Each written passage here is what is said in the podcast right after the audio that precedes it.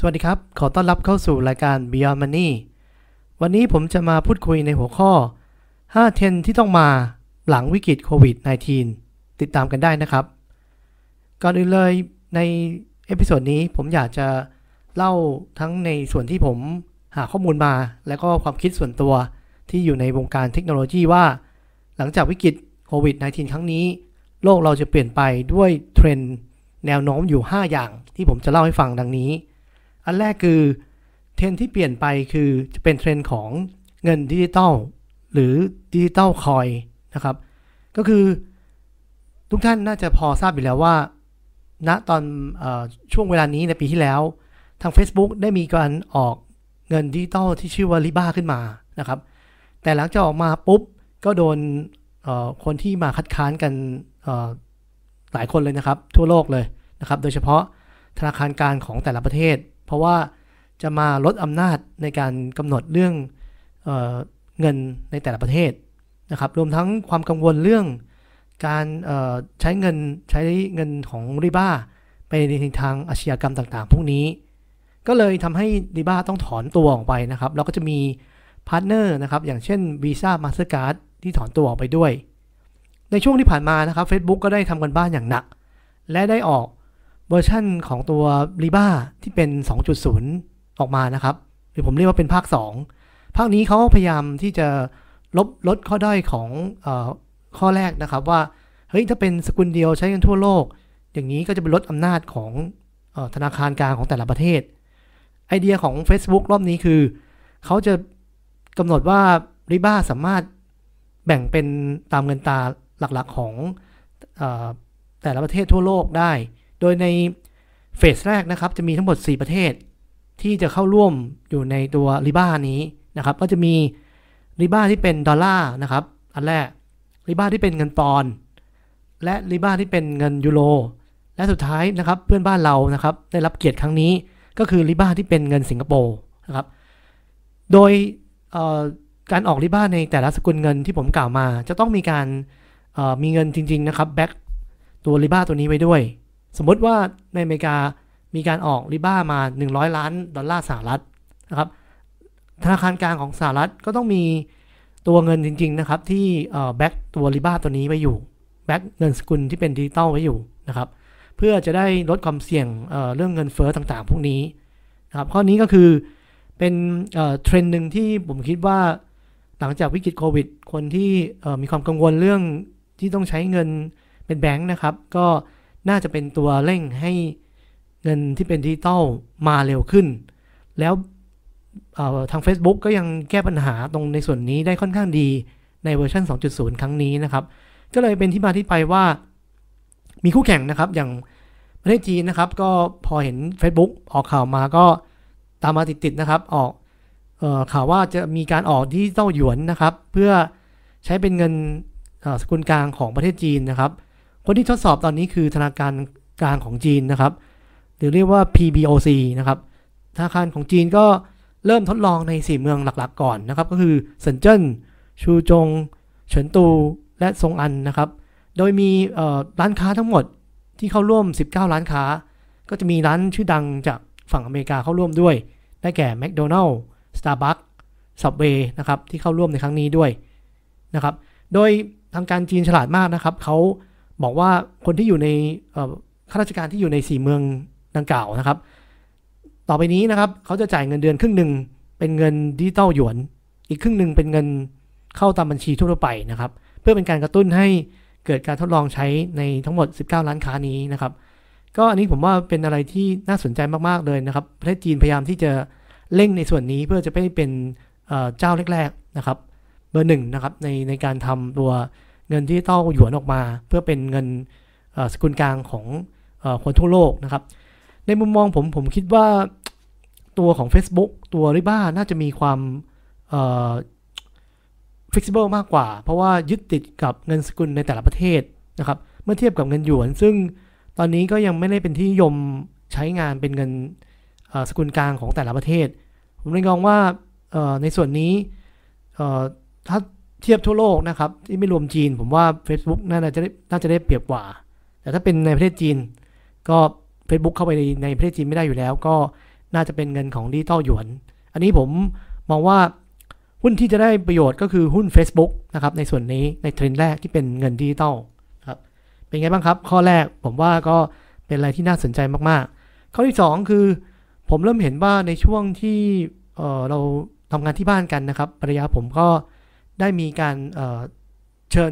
ถูกเชิญเข้าไปอยู่ในกลุ่มที่เป็นจุฬา Marketplace นะครับแล้ววันหนึ่งเขาก็มาเล่าให้ผมฟังว่า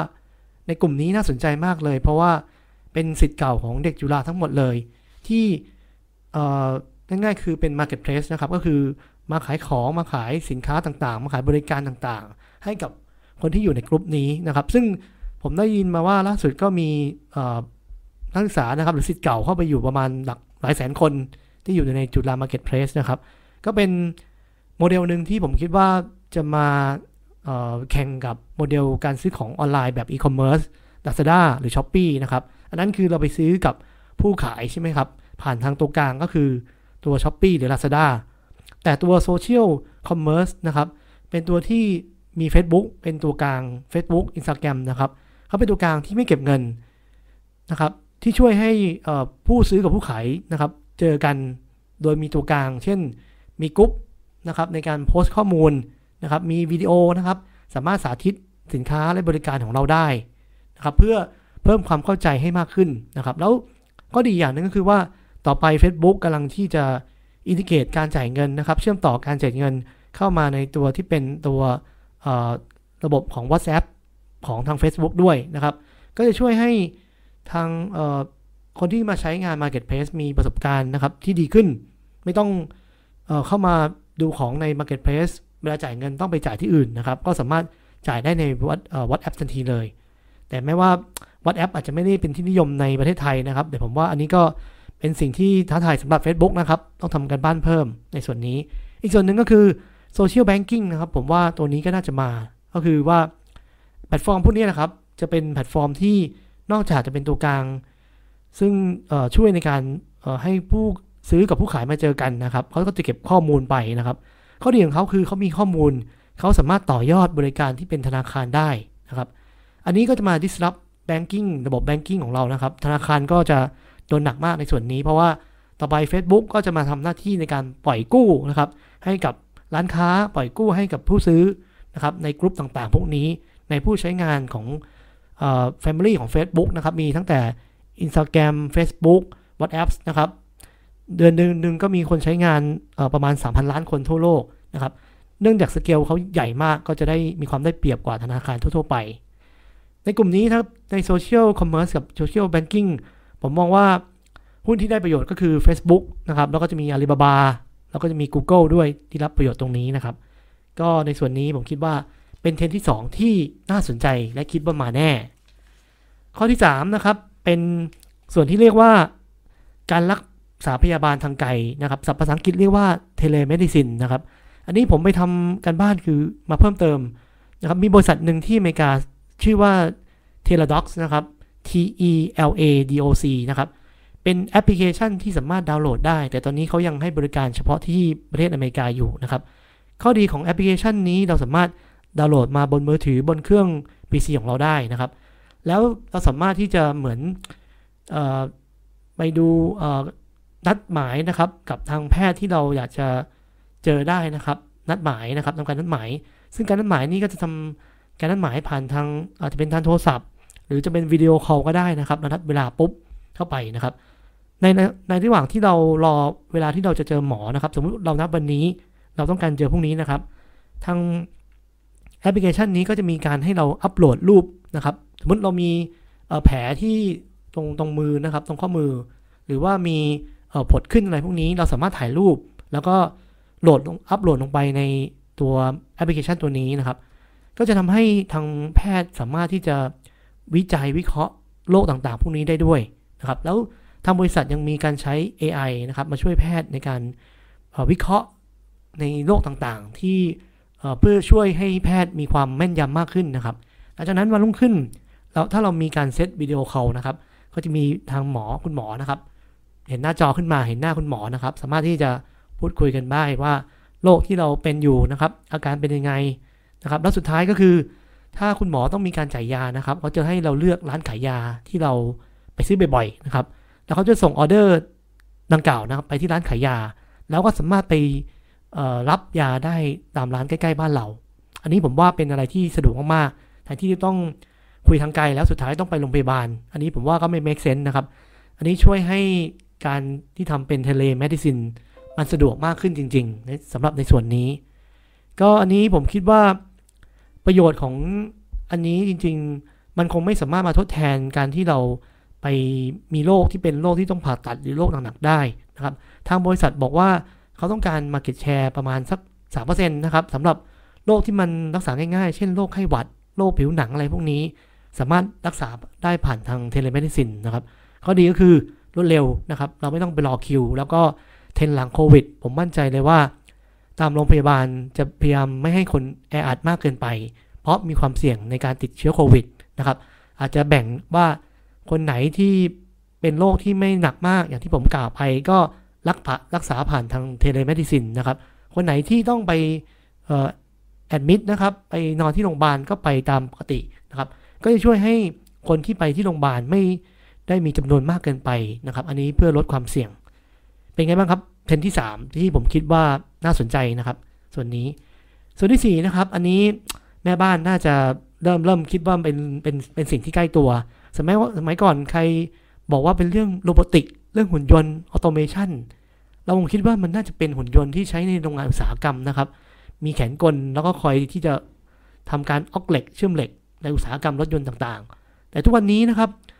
ตัวโรบอติกนะเป็นสิ่งที่ใกล้ตัวจริง ๆ นะครับ เพราะว่า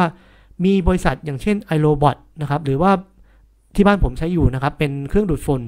นะครับ เป็นหุ่นยนต์ทำความสะอาดด้วยตัวเองนะครับ มันฉลาดมากแค่เปิดสวิตช์นะครับ ใส่น้ำยาที่ขัดพื้นให้มันนะครับ มันสามารถเดินไปทุกซอกทุกมุมเลยนะครับ อัจฉริยะมากนะครับ ในการทำความสะอาดให้เราได้อย่างค่อนข้างโอเคเลย ผมใช้จริงของเสี่ยมี่ ที่อเมริกามีหุ่น มีบริษัทชื่อ iRobot ก็ทำหุ่นยนต์ทำความสะอาดมันเหมือนกันเลยนะครับ แต่ราคาเขาอาจจะแพงกว่าทางเสี่ยมี่และดูวัสดุแล้วผมลองไปจับมาแล้ว วัสดุค่อนข้างดีกว่านะครับ อันนี้ก็จะเป็นเทรนด์หนึ่งที่ต่อไปอาชีพแม่บ้านก็อาจจะมีความท้าทายนะครับ เพราะว่าผมใช้ไปใช้มาเสี่ยมี่ก็เริ่มคิดกับแฟนเหมือนกันว่า เราจะจ้างแม่บ้านอีกดีหรือเปล่า เพราะว่าจริงๆ ห้องน้ำผมก็ขัดเองได้นะครับ หลักๆก็อยากจะให้เขาช่วย ทำความสะอาดถูบ้านนะครับ กวาดบ้านเท่านั้นเอง ซึ่งตอนนี้ iRobot หรือ Xiaomi สามารถทำได้ทำแทนแม่บ้านได้แล้วนะครับ อันนี้ก็จะเป็นหนึ่งที่จะมา disrupt แม้กระทั่งแม่บ้านนะครับ อีกส่วนหนึ่งก็คือในส่วนที่โรบอติกมาช่วยในบริษัทต่างๆ ที่เรียกว่า Robotic Process Automation หรือชื่อย่อที่เรียกว่า RPA นะครับ อันนี้คือการที่ใช้อุ่นยนต์มาช่วยในบริษัทเรานะครับ เช่น ในงานที่เป็นงานซ้ำๆต้องมีคนเอเอาเอกสารมาแล้วคีย์ข้อมูลต่างๆ ลงระบบ SAP ลงระบบที่เป็น ERP ต่างๆ พวกนี้ คนเหล่านี้ก็จะทำงานซ้ำๆนะครับ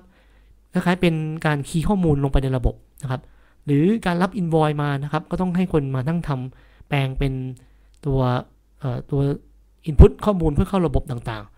ๆ งานใดก็ตามที่เป็นการซ้ำๆนะครับ ตัวโรบอติก RPA ตัวนี้สามารถทำแทนได้นะครับ อย่างเช่นโซลูชันจาก UiPath โซลูชันจาก Automation Anywhere นะครับสองบริษัทนี้ทำ RPA นะครับ RPA ทำงานอย่างไรก็คือว่ามันสามารถอ่าน invoice หรือว่าใบเสร็จที่เป็น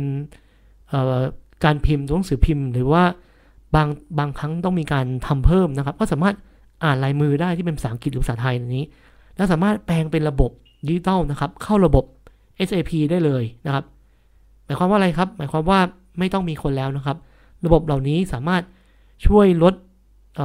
ในแง่ของแรงงานที่ต้องใช้นะครับ ต้นทุนของแรงงาน ช่วยเพิ่มความถูกต้องในการคีย์ข้อมูลด้วย เพราะว่า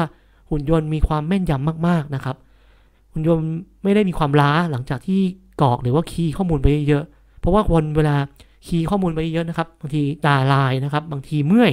นะครับหรือบางทีอารมณ์ไม่ดีก็อาจจะคีย์ข้อมูลผิดนะครับทำให้เกิดความเสียหายต่อธุรกิจได้ แต่ถ้าเป็นหุ่นยนต์นะครับไม่ต้องกลัว ความถูกต้องสูงมากนะครับ 90 กว่านะครับขึ้นไป เพราะฉะนั้นตรงส่วนนี้ก็จะมาดิสรับพนักงานที่ทำงานซ้ำๆในองค์กรนะครับ ทุกท่านที่ฟังไว้นะครับ ถ้าคุณทำงานซ้ำๆนะครับ หลังจากวิกฤตโควิดไป ผมแนะนำว่าให้หางานที่พัฒนา skill เรามากขึ้น ที่คิดว่าบริษัทต้องพึ่งพาเรามากขึ้น ไม่เช่นนั้นแล้วผู้บริหารนะครับ น่าจะมีความคิดที่เหมือนเหมือนกันว่าทำอย่างไรเราจะลด การใช้จ่ายทางด้านค่าเช่าตึกนะครับเช่าออฟฟิศคนจำเป็นต้องมาเยอะขนาดนี้หรือเปล่า งานลดลงด้วยการใช้หุ่นยนต์มาช่วยได้ไหมนะครับ ในส่วนนี้เป็นส่วนที่เป็นเทรนด์ที่น่าสนใจเทรนด์ที่ 4 นะครับ แล้วสุดท้ายที่ผมคิดว่าทุกท่านอันที่ 5 นะครับ ทุกท่านน่าจะเคยได้ยินมาอยู่แล้วว่าเป็นเทรนด์ของ digital transformation นะครับผมว่าไว้ข้อสุดท้ายเพราะว่าทุกท่านฟังมาเยอะละ แต่วันนี้ผมขอเจาะ detail เข้าไปอีกนิดนึงนะครับว่า transformation ผมคิดว่าหลังโควิดนะครับ บริษัทต่างๆที่ผมบอกนะครับ จะไม่อยากจะขยายออฟฟิศนะครับ จะพยายามดูความเหมาะสมที่จะให้คนบางกลุ่มสามารถทำงานที่บ้านได้นะครับ ผ่านเทคโนโลยีไม่ว่าจะเป็น Team Meeting หรือเป็น Zoom นะครับ หรือเป็น Google Hangout อันนี้เพื่อให้พนักงานทำงานที่บ้านได้นะครับ ก็บริษัทที่ได้ประโยชน์ไปก็จะเป็นเช่น Microsoft เช่น Zoom หรือ Google นะครับ ที่มี solution ในการทำ online meeting ต่างๆ พวกนี้นะครับ อีกส่วนหนึ่งก็คือ ระบบที่เป็น e-signature นะครับ สมัยก่อนระบบดึกดำบรรในองค์กรนะครับ เวลาจะเซ็นอนุมัติต้องเป็นกระดาษนะครับ ผมเคยทำพิมพ์ไว้แล้วก็จ่าหน้าหัวถึงผู้อนุมัตินะครับ แล้วก็ไปวางหน้าโต๊ะเขาเขาต้องเซ็นบนกระดาษนะครับ แล้วจะวนไปเรื่อยๆนะครับ บางครั้งวนไปวนมานะครับ เอกสารหายนะครับ ต้องมาทำใหม่ครับ ปรากฏว่าการอนุมัติบางทีใช้เวลา 1-2 สัปดาห์นะครับ บางทีลูกค้าก็ไม่รอแล้วนะครับ ไปซื้อคู่แข่งนะครับ รือแม้กระทั่งบางที อันนี้เป็นการแชร์มาจากข้อมูลจากลูกค้าผมเองบอกว่าบางครั้งนะครับ มันเกี่ยวกับเรื่องความถูกต้องด้วยนะครับ บางทียังไม่ได้อนุมัติไปเลยนะครับ แต่รอไม่ได้ต้องทำไปก่อนนะครับ เพราะฉะนั้นในเรื่องของออเดเตอร์ถ้ากับเข้ามาเข้ามาตรวจนะครับ ยังไงเราก็ผิดในแง่ของการออดิตนะครับ เพราะว่าเอกสารยังไม่ได้พูบจากผู้ใหญ่เลย แต่เราทำไปแล้วนะครับ อันนี้ก็ตอบโจทย์ได้ด้วยตัวที่เป็น DocuSign นะครับ อันนี้เป็น solution ที่อยู่ เป็นหุ้นที่อยู่ในตลาดหลักทรัพย์อเมริกาด้วยเหมือนกันนะครับ อันนี้ก็คือเราสามารถอนุมัตินะครับ ได้ทุกที่ทุกเวลาทุกทุก device นะครับ อย่างเช่น เราต้องการให้ผู้ใหญ่อนุมัติเงิน 1 0 0 0 0 บาทนะครับ หรืออนุมัติส่วนลดนะครับ เราสามารถใส่เข้าไปในระบบคอมพิวเตอร์นะครับ ของตัว DocuSignระบบมันก็จะวิ่งไปหาหัวหน้าเราหรือว่าผู้บริหารท่านนั้น สามารถที่จะเซ็นหรือว่าคลิกอนุมัติผ่านทางมือถือได้เลยนะครับ ก็ช่วยให้ธุรกิจเรามีความรวดเร็วมากขึ้น มีความแม่นยำตอบโจทย์ทางออเดเตอร์มากขึ้นนะครับ แล้วก็สุดท้ายก็จะช่วยให้งานต่างๆที่เกี่ยวกับกระดาษ งานงานต่างๆที่เกี่ยวกับต้องมีคนมาเดินเอกสารพวกนี้ก็จะลดคนลงไปได้ด้วยนะครับ อันนี้ผมก็เป็นเทรนหนึ่งที่คิดว่าน่าจะมาที่ในอยู่ในส่วนของ Digital Transformation อีกส่วนหนึ่งแน่นอนว่าถ้าเมื่อไหร่ผู้บริหารตัดสินใจให้พนักงานทำงานที่บ้านนะครับ ความปลอดภัยจะต้องมีนะครับ ไม่ใช่ว่าทำงานที่บ้านไปแล้ว พนักงานก๊อปปี้ข้อมูลของเรานะครับของบริษัทที่ล้ำค่าก๊อปปี้นะครับลงไปที่เครื่องที่บ้านนะครับ แล้วก็ไปแชร์ให้คู่แข่งเรา หรือแม้กระทั่งพนักงานเราต้องเข้ามาใช้แอปพลิเคชันต่างๆ ในองค์กรผ่านทางอินเทอร์เน็ตนะครับ จะมีแฮกเกอร์เข้ามาแฮกในเครื่องของพนักงานเราได้ไหม แล้วเข้ามาเจาะข้อมูลต่างๆ ในองค์กรได้ไหมนะครับ อันนี้เป็น Cyber Security ที่เป็นเทรนที่ผมคิดว่ามาควบคู่กับการที่บริษัทต้องมีการเปิดให้พนักงานทำงานนอกบ้านมากขึ้น แน่นอนว่า Cyber Security นะครับ ไม่ว่าจะเป็นหุ้น F5 หรือหุ้น Palo Alto นะครับ ต่างๆ พวกนี้ที่ท็อปฮิตของ Cyber Security ผมคิดว่าหุ้นต่างๆ เหล่านี้ก็จะเป็นกลุ่มหนึ่งที่น่าจะมาแน่นอนกับกระแสการทำ Digital Transformation นะครับ วันนี้ทั้ง 5 ข้อนะครับ ผมตั้งใจจะให้ทุกท่านเห็นแนวโน้มเทรนด์นะครับ ในอุตสาหกรรมในหุ้นรายตัว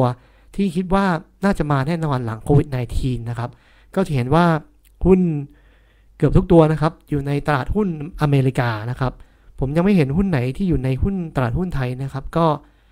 ศึกษาไว้เป็นทางเลือกเผื่อท่านทุกท่านสนใจที่จะลงทุนในหุ้นอเมริกายังไงถ้ามีคำถามเกี่ยวกับการลงทุนที่นั่นนะครับ ผมลงทุนมาเกือบ 6 ปีละ นะครับ ก็ติดตามทางเพจ Billionaire VI ได้นะครับ ก็มีการอัปเดตข้อมูลทางด้านหุ้นอเมริกานะครับ หลักการลงทุนต่างๆ พวกนี้ด้วยนะครับ วันนี้ถ้าชอบยังไงกดแชร์กดไลค์นะครับ กดแชร์กันเยอะๆเพื่อเป็นความรู้ให้กับเพื่อนๆ กด subscribe กดกระดิ่งกันด้วยนะครับ ขอบคุณมากครับ สวัสดีครับ